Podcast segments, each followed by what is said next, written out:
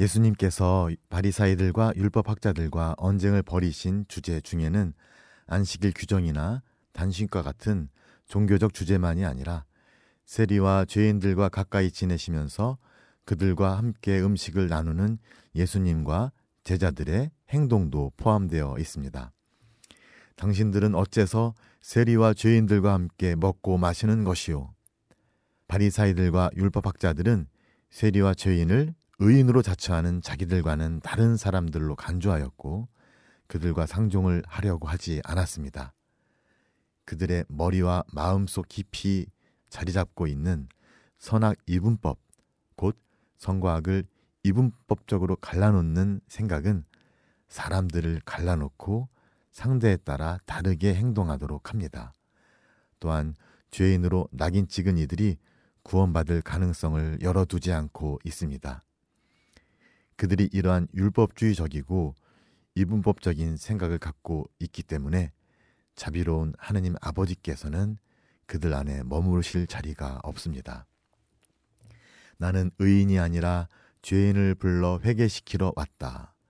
예수님의 이 말씀은 저들의 이분법적이고 율법주의적인 생각을 깨뜨리십니다. 이분법적 율법주의는 사람을 고집스럽게 하고 율법에 집착하게 하며 완벽주의가 되려는 강박관념을 심어놓고 타인을 단죄하는 마음을 갖게 합니다. 결국 하느님을 무섭고 두려운 분으로 여기도록 합니다. 죄인을 부르러 왔다는 예수님의 말씀은 하느님의 눈이 어디를 향하고 계신지를 일깨워 주십니다. 곧 하느님은 자비로운 아버지이시고 병든 인간이 죽거나 당신을 저버린 죄인이 삶을 망치고 영원한 어둠 속에 헤매도록 내버려 두는 분이 아니십니다. 아버지는 우리가 낫기를, 치유되기를, 건강을 회복해서 기쁘게 살기를 바라십니다.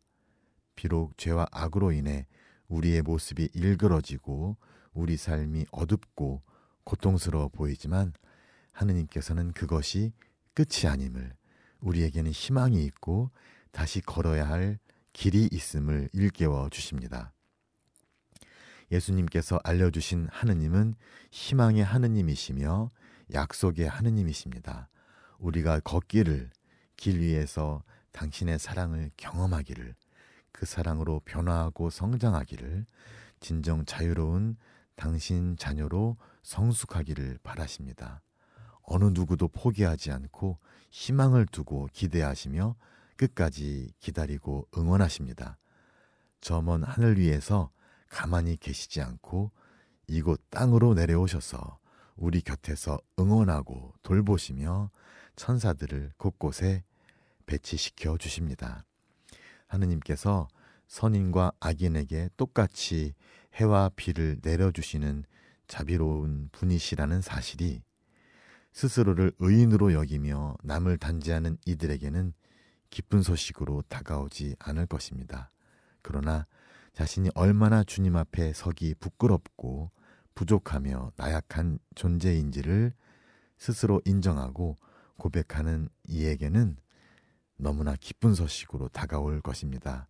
비록 우리가 가는 길이 평탄하지 않고 곳곳에 함정과 갖가지 장애물이 도사리고 있지만 아버지께서는 끝까지 우리와 함께 싸우실 것이며 우리가 결국 승리할 것을 믿고 계속해서 응원해 주실 것입니다.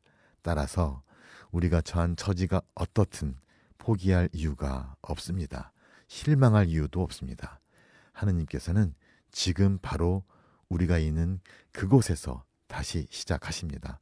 모든 것을 새로 시작하십니다. 그분께는 불가능한 일이 없습니다.